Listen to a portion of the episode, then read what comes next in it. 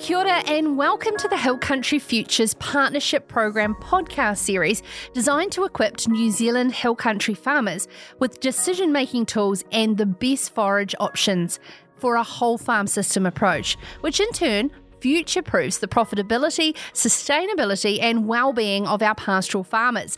I'm your host for this series, Sarah Lamp, proud to support thriving hill country communities. Joining me on this episode is Angela McFetridge and Catherine Dixon. Uh, we were going to be talking about the interview work within the research and the conversations they've had with farmers in a very large survey.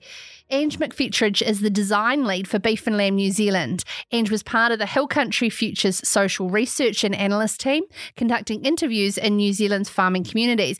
And Dr. Catherine Dixon is a senior researcher with environmental management consultancy Nature Positive. She was a team leader on the Hill Country Futures Resilient Farmers program for both the Farm Salus, the Farmer Wellbeing Assessment, and the Telling Our Farmers Stories projects. Uh, thank you so much, ladies, for all of the hard work. There's a huge amount of work that goes into having uh, over 300 conversations right across the sector. The Hill Country Futures team got out and about around the country uh, under your guidance to talk to these farming families. Tell me about why it's important to do these interviews face to face, Ange. Oh, I think it's a great idea to be able to drive out and see people face to face. It gives you such a fantastic opportunity to see and explore the landscapes that people are living in. So you get lots of visual cues about where people are living and, and what kind of environment they're living in. So you get a good sense of the season and how it's going. And from that, it gives you a lot of cues about some of the questions to ask.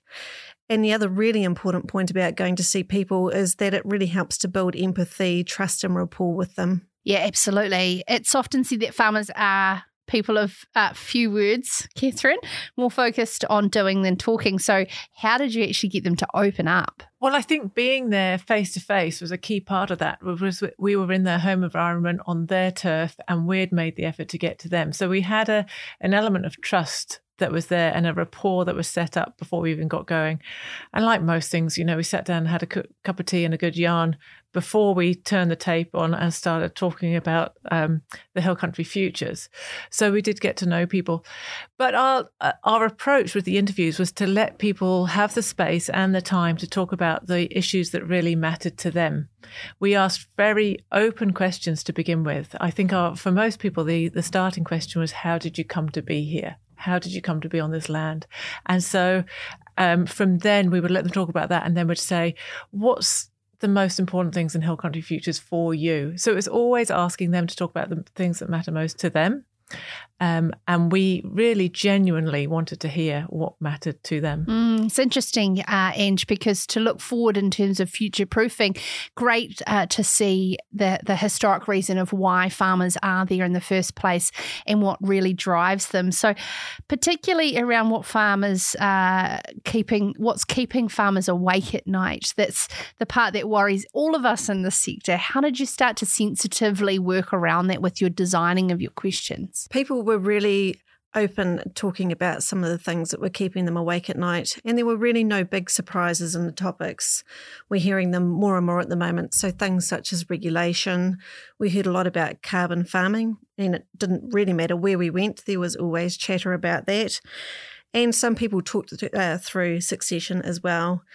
So some of those stories really did keep people awake, but um, in amongst there, there was also some little snippets of things which we didn't expect to hear, such as overseas investment, and we didn't quite realise that that was something that kept people awake as well.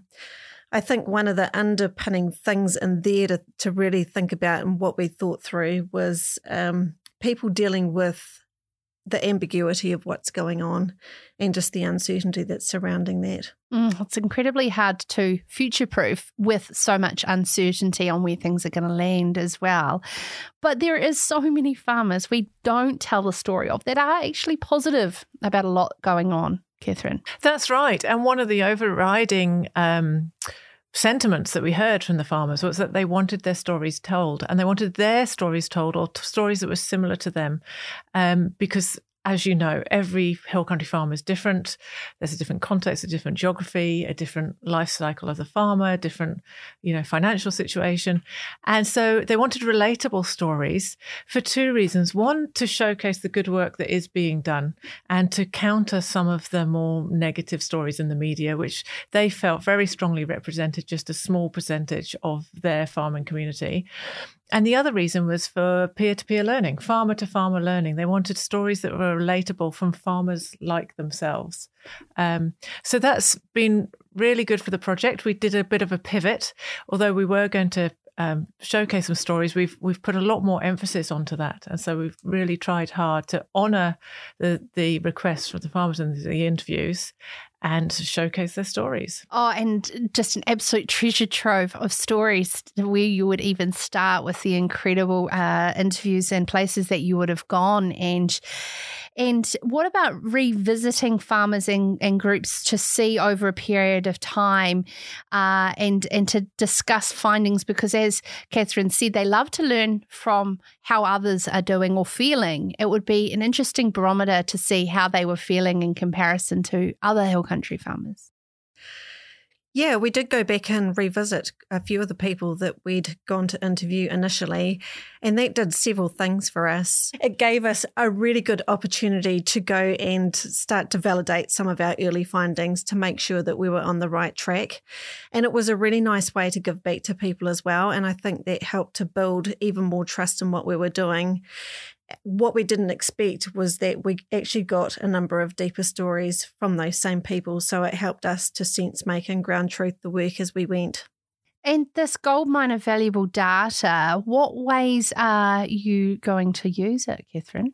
Well, we've already used it in a multitude of ways. So we've we've gone through the data and we've analysed it. We've looked for the key themes that the um, farmers and other people working in the whole country future sector were talking about, and we've used that to develop a model of the resilient farming system.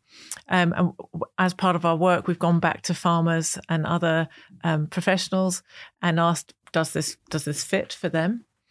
Um, we've also used the data to pull out some of those stories um, and to, to, showcase those. And I think also the the qualitative side of that data, the um, the softer side of data that doesn't always get shown, has really benefited. Um, some of the other aspects of the Hill Country Futures research that we're doing, which are more quantitative. So that's more the hardcore science, if you like. And so we can we can add stories and narratives, people's opinions and people's emotions to bring to life what is actually going on farmers and to explain to people that are working off farm, people that are based in the cities, this is what it's like. This is what matters. These are the voices of farmers. For those who have tuned into this particular episode, Ange, why do we have to deal with the soft stuff as opposed to the technical scientific data of my lucerne yield? Because decision making is very much in the EQ space around farmer well-being and and also what drives them to make those decisions as you see the life cycle of farm ownership and where they're at. Why is it so important to have this blended approach to science and research? One of the terms I like to think about is the importance of warm data that helps to build around cold data. So we often have a lot of information, which is cold hard data, but we miss the context around that. And it's only through people's voices and their stories and taking the time to sit down and understand that we can get to grips with context. And when we understand context, we often find that we agree on so much. And we also find the means and the ways that we can start to make positive progress together. Great explanation um, and also around the context of your farming operation is uniquely different to uh, the your fellow hill country farmers. So therefore, your decision making doesn't have to replicate theirs. So therefore, with this data. What type of frameworks and tools have you developed from that? One of the key tools that we've developed from this uh, work is the Farm Salus tool, which is a resource pack um, to be used by rural professionals who are having face-to-face conversations with farmers anyway.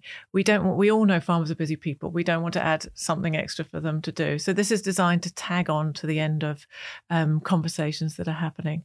And Farm Salus is a pack of resources that open up conversations around farmer health and well-being and put the farmer at the center of the farm system. So, whereas a traditional um, farm survey might consider your farm business and you may talk about the profit of your business or the cost of your inputs. The Farm Salus tool encourages conversation about how your business model impacts on your own mental health. Does, does your business keep you awake at night? Um, although it's profitable and you're, you know, you're doing well in inverted commas, are you doing, is it meeting your values? Are you able to spend enough time with your family? Those kind of questions. And and that's that tool has been developed as a direct response to the feedback that we were given in the farm. And we will go into more detail about the Farm Salus uh, tool in another episode. So thanks for that lovely brief chat. I do suggest you uh, check out that episode in the Hill Country Futures Partnership Program podcast. Thank you so much for taking the time to listen to this episode. I've thoroughly enjoyed understanding this uh, warm versus cold approach to data and the human uh, elements of why we are farming the way that we do in the hill country, which is unique and will be unique in how we future proof uh, that from a profitable, sustainable, and well-being perspective. So thank you so much to Ange and Catherine. So thank you for taking the time to listen into this podcast episode, among many others in the Hill Country Futures Partnership Program podcast series, which is a wrap of the $8.1 million research program co-funded by Beef and Lamb New Zealand, the Ministry for Business, Innovation and Employment, PGG Wrightson Seeds, and Seed Force New Zealand. For more information, visit hillcountryfutures.co.nz and the Beef and Lamb New Zealand Knowledge Hub online. Ngā mihi nui which is a wrap of the $8.1 million research program co funded by Beef and Lamb New Zealand, Ministry for Business, Innovation and Employment, PGG Wrightson Seeds, and Seed Force New Zealand. For more information, visit hillcountryfutures.co.nz. And of course, the Beef and Lamb New Zealand Knowledge Hub is huge with heaps of resources online as well. Ngā mihi nui.